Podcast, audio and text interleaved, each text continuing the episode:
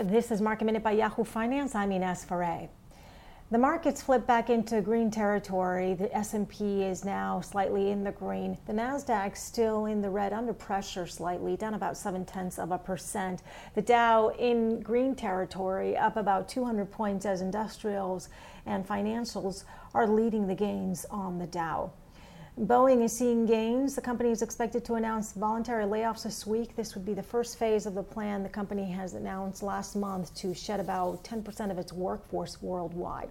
And Papa John's reported its preliminary same store sales for May, benefiting from shelter in place measures and its no contact delivery.